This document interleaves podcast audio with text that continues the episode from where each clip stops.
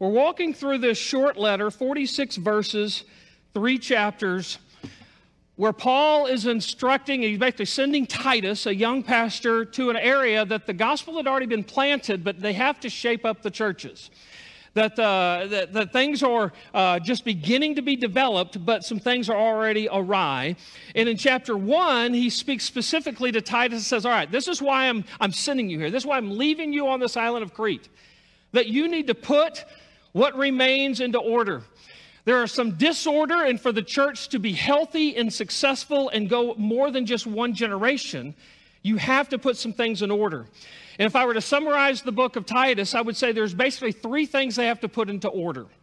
They have to first raise some godly leaders. Without godly leadership, everything will fall apart. You've got to have the proper leadership, the, the quality, qualified uh, individuals God is calling to lead the church. And that is always in a plurality, not one man. We follow one man.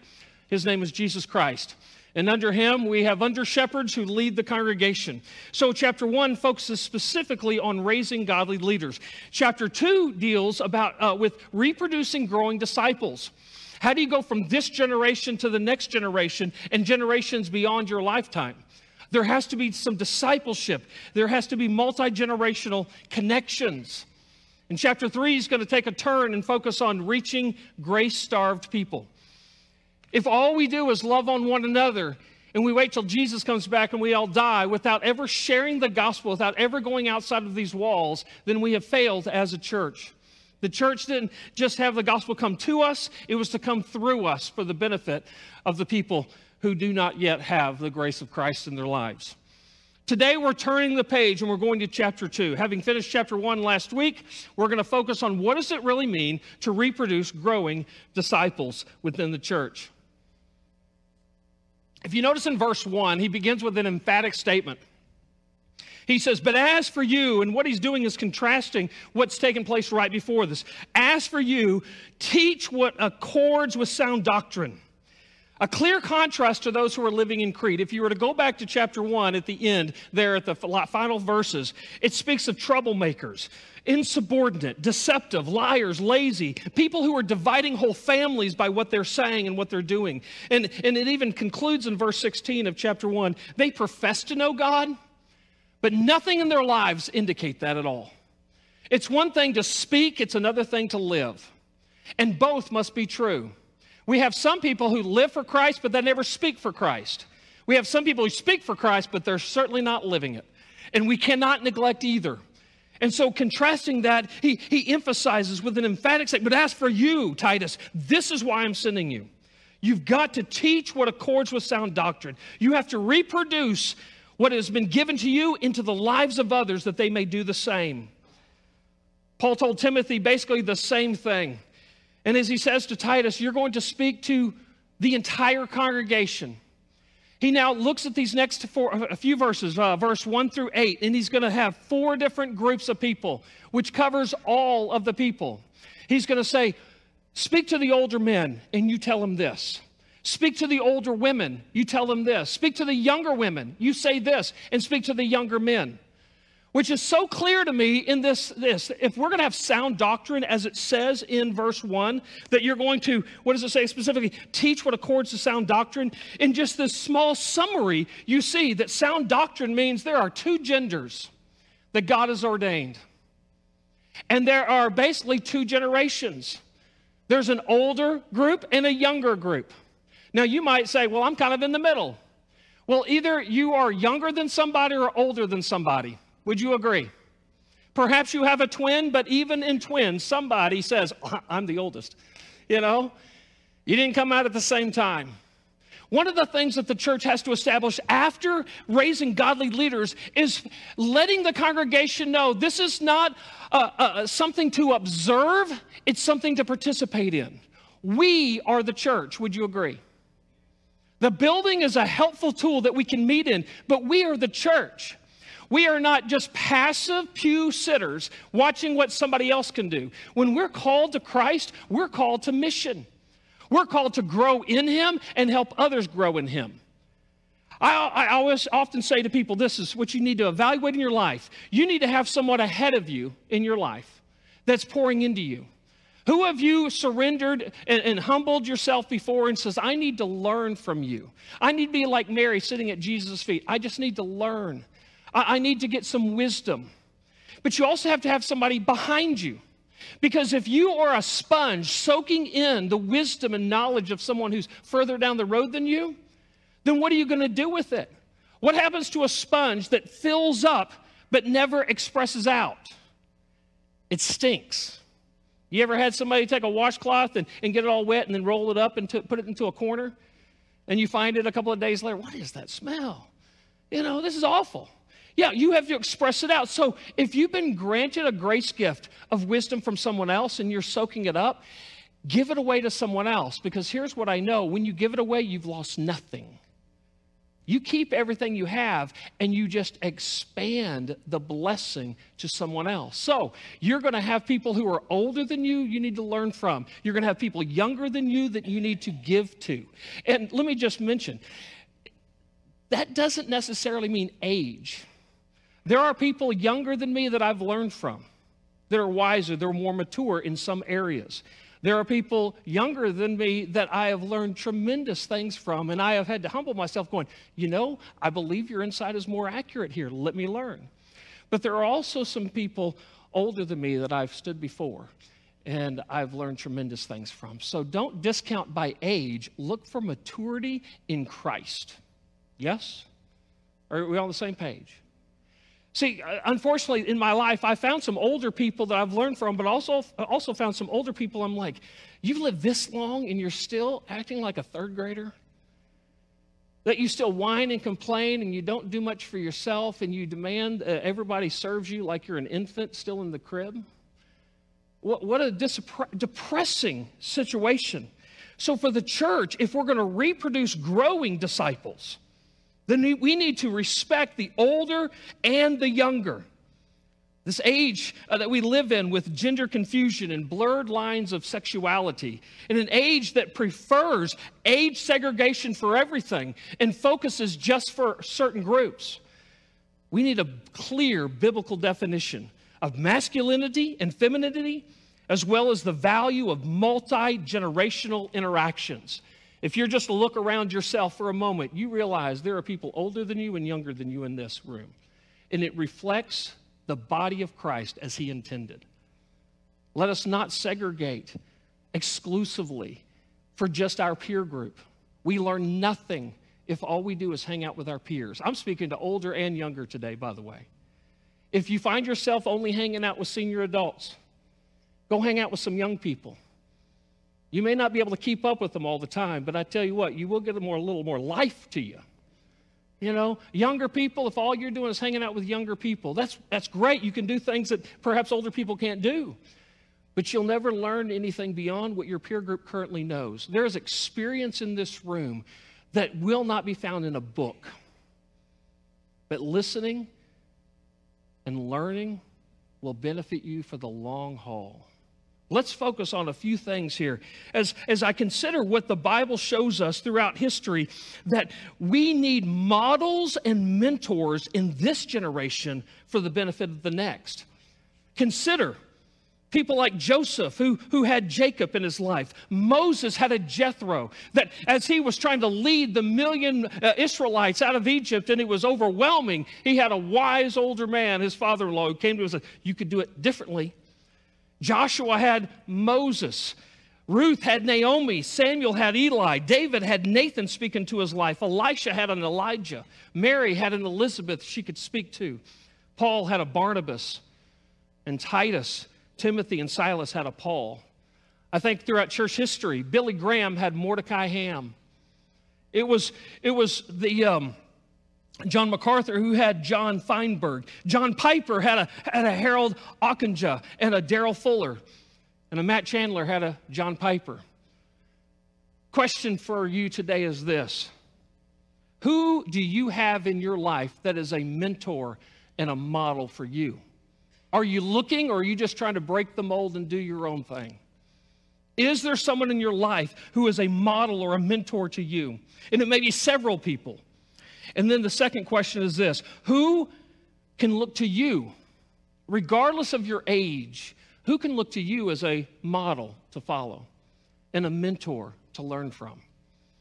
Both the model and the mentorship is, is explained in this passage as he deals with the four different categories of individuals. I'm just going to break this down in a simple way. I'd love to, to unpack this over the next five weeks, but I'm going to put it all together right here in this message in the short time that we've got. I'm going to give you three principles that I believe, three attributes, if you will. If we would embrace these three attributes, then we would be a generation that is able to be a model and a mentor for the next generation. Consider this number one, live well. What is your life like? Is it worth modeling after? Are you a model for anybody? I'm not suggesting are you perfect. There's not a man, woman, boy, or girl in this, in this world that's perfect. But if you are growing and you're going in the right direction, are you someone worthy of following? Paul would say clearly, Follow me as I follow Christ. If you're going in that direction, you're worth following. You admit your mistakes, but you're pursuing the righteousness and holiness of God. In, in this section, you'll see that older men and older women are spoken of here. And this is what I find here, and, and it truly is an age thing here when he speaks of, of uh, the older men and older women. Maturity is what they have based on their life. And what I know is this maturity takes a lifetime, not just a moment. We can all fake it for a day, but it's what happens consistently over a lifetime that makes the impact. We might hold on for a week, but what's going to be the, the, the, the, length of your life? And would people be able to say, that person was worthy of following as they followed Christ? In my short lifetime, and I say it short, I'm 50 years old, but I'm still young. In my short lifetime, I've seen a lot of people that I thought, man, they are worthy of following. And I have really looked up to them. And they have crashed and burned. They were great in their 20s, but you couldn't find them in their 30s. Or perhaps they rose to prominence in the 30s and then they fell morally and, and they're out of the ministry or out of, out of public life. You know, people who maybe made it to their 40s and then they just got a little bored and, and, and abandoned their faith. It's not about what you did for a decade, even. What is your life like for the longevity of it? As trials and, and, and, temptations come, how do you respond? Do you, do you count it all joy when you incur trials of various kinds and then you seek the Lord for wisdom so you can overcome? Or do you just flame out and go with the culture? My fear is too often the church doesn't hold on to sound doctrine, to their commitment to the never changing sacred scripture, but they surrender to the constant changing secular culture. So, what are we going to do to live well? He starts in verse 2 Older men, be sober minded, dignified, self controlled, sound in faith, in love, and in steadfastness. He's basically talking about their, their character. What is your life like? Has your life modeled that which is Christ like and worthy of following? Being sober minded, level headed, wise in decision making, you have the right priorities. You're not distracted by the noise, the, the latest fads, or, or whatever the cultural or political circus is of the day. You're dignified, worthy of respect. You take no delight in inappropriateness, and, and you're never superficial. You're self controlled, which, by the way, seems to be the indicator for all of these categories. Several uh, uh attributes of these individuals are mentioned, but self controlled is repeated in every one, except for the older women. But they speak in that verse about how they handle alcohol, which would deal with self control. What is your self control? How you control yourself under the power and the Holy Spirit of God will make all the difference to what you do as a mentor and a model for someone. Self control, sensible, wise, prudent, passion under control, self disciplined, where you're never careless with your words or your actions. Let me give you a study that was uh, prominent the year after I was born, about 50 years ago. Walter Mischel, he's a Stanford professor who was known for his experiments in self control. 50 years ago, he created a, te- a test to see if five year olds would respond to being left alone in a room with a marshmallow for 15 minutes.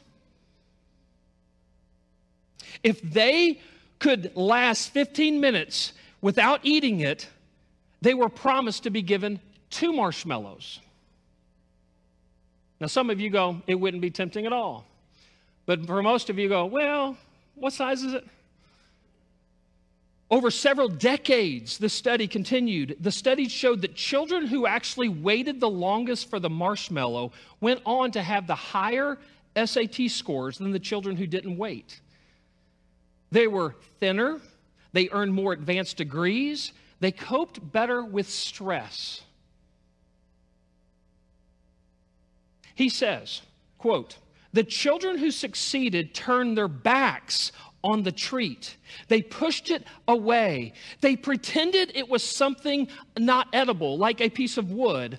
Or they sang a song. I could imagine five year old just making up a tune to entertain themselves, lasting for the 15 minutes. He goes on.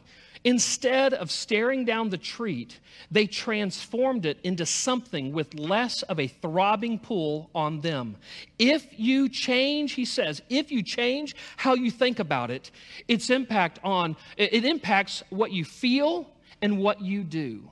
I think fascinating. As they just observe five-year-olds, if you change the way you think about something, it affects the way you feel about it and what you actually do. Think about self control.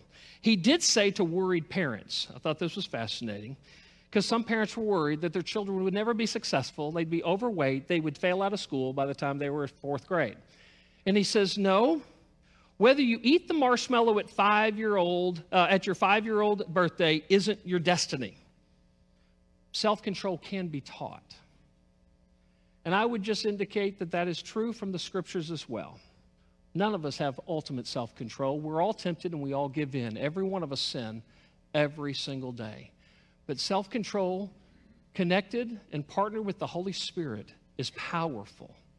And over the longevity of your life, you don't say, Well, I just fell into it. No, you say, I was confronted with something and I chose the ways of God by his power. So if we're going to live well, what does that take? How does that take place? You see that there's older men that are this way. He, he speaks about the older women in verse 3. Likewise, are to be reverent in their behavior, not slanderous or, or, or slaves to too much wine. They are to teach what is good. What I notice here is that mature believers have self control and they're solid in their confidence and trust in the Lord that mature believers know in whom they believe, they know what they believe, and they know why they believe it. These ladies are indicated that they are mature because they are reverent in their behavior. They live in a way that's easily recognized as a follower of God. They're not slanderous. That means they are truthful in words. The actual word slanderous is diabolos, which we get the word devil from in the English language. They're not devils in the way they speak. They give no ear or tongue to gossip, which is acting just like the devil. What you hear and what you say matters to your maturity, and this is your life. He goes on to say, they're not slaves to much wine, which deals with the self control. They're not slanderous in speech or alcoholism, which consider that. To be drunk and have slanderous speech, oh my. The things you can say to rip into others. This is not someone who is living well according to the things of God, not people to be modeled after. And they say, uh, they turn to the mentorship. Teach what is good. What you know, how you're living, teach someone else, not just by what you do, but by what you say. Run alongside some people who are a little further down the road than you and pour into them with humility and availability. Teach what is good which is such a contrast to speaking slanderously and lacking the self control. Live well. Turns the corner and he says, Now you need to love well. It's not just by how you live, it's by how you love. And this is where he, he turns the focus in, in speaking to the young women, but it would include all of us.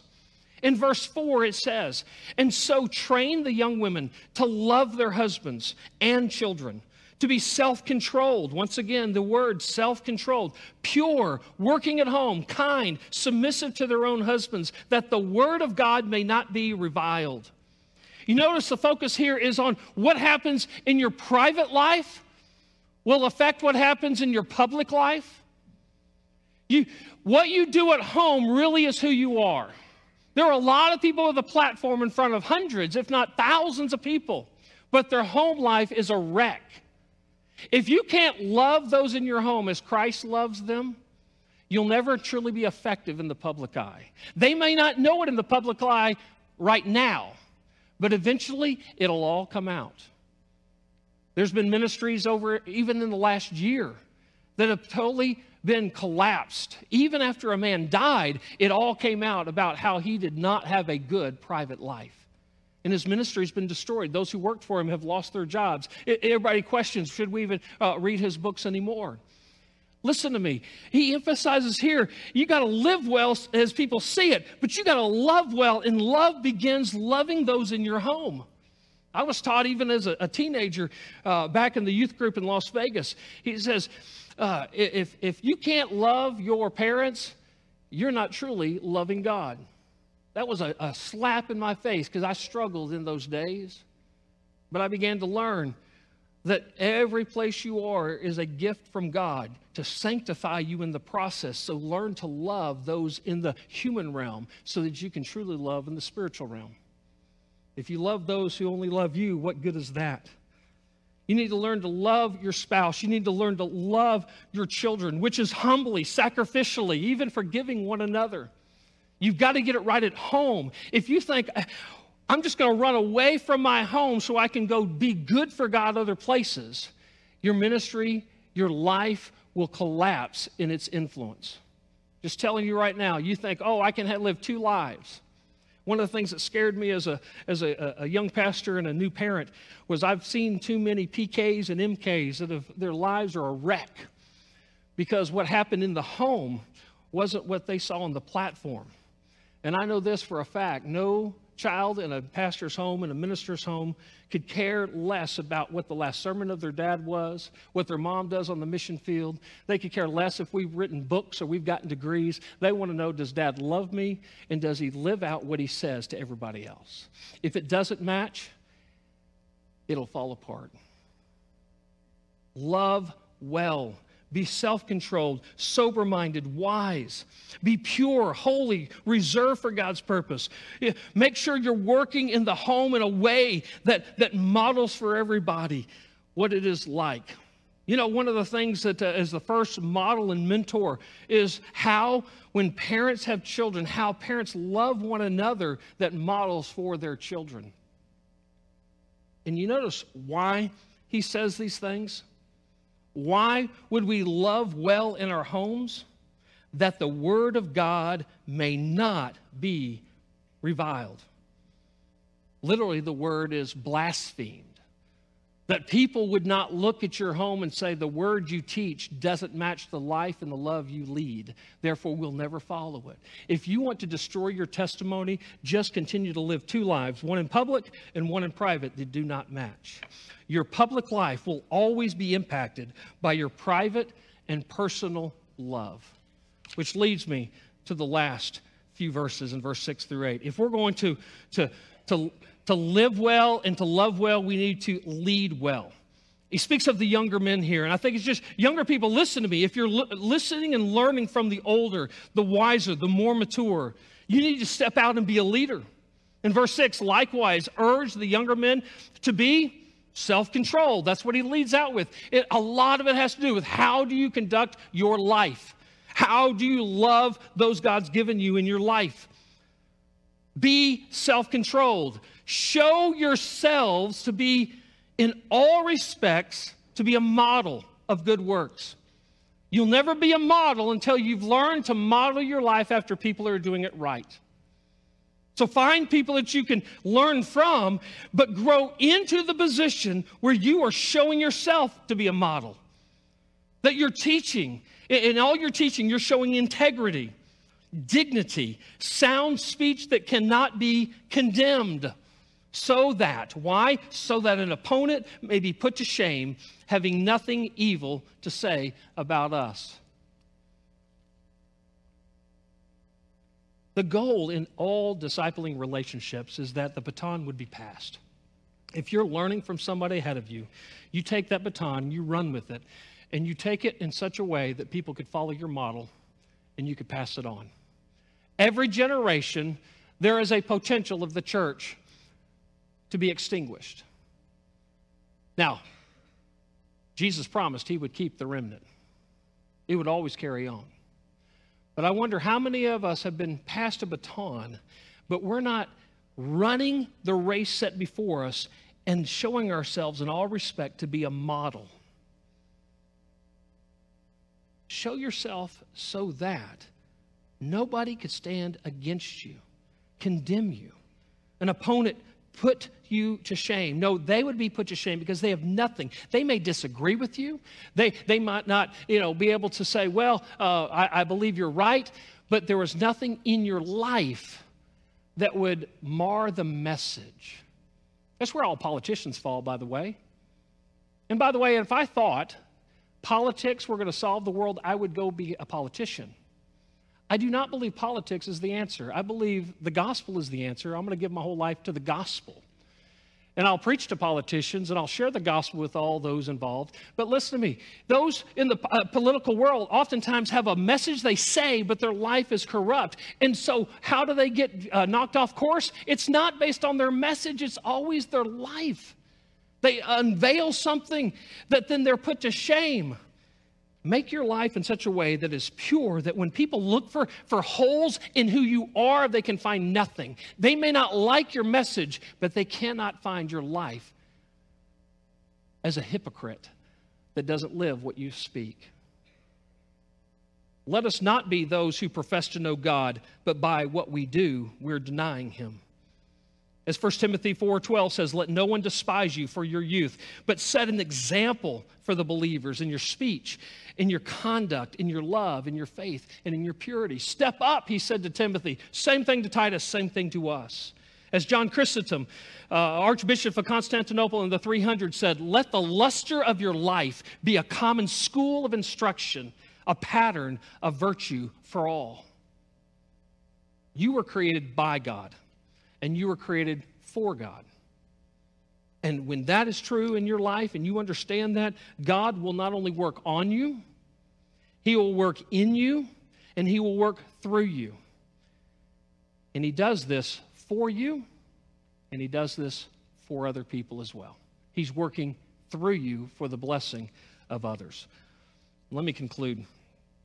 As he talks here about integrity and dignity and sound speech, one of the things I know is that integrity always defeats interrogation. Integrity always defeats interrogation. Let them interrogate you backwards and forwards. But before you let them interrogate you, let the Lord interrogate you. Search me. Try me. Search my heart, God. If you find any impurity in me, please help me overcome that and extinguish that from my life. Interrogate me, God, that you would make me cleansed. That you would, you would put me in a position that gives all honor and glory to you. It's not about me on this earth. So purify me so that when people look at me, they don't see anything about me other than what the Lord has done in me, and then they can hear the gospel with clarity and not compromise. Do you have a model and a mentor? Is there anybody who could look to you today as a model and a mentor? If this generation would take these teachings from Titus seriously, we would have a generation rise up that is unmatched in any generation before us. And we'd run in this world where it is so dark and bring a light that we so desperately need. Love those who are older than you, embrace them, go sit at their feet and go love some people younger than you. Give them some time, attention, and some encouragement. Every generation that comes needs some mentors and some models. Might, might you be one?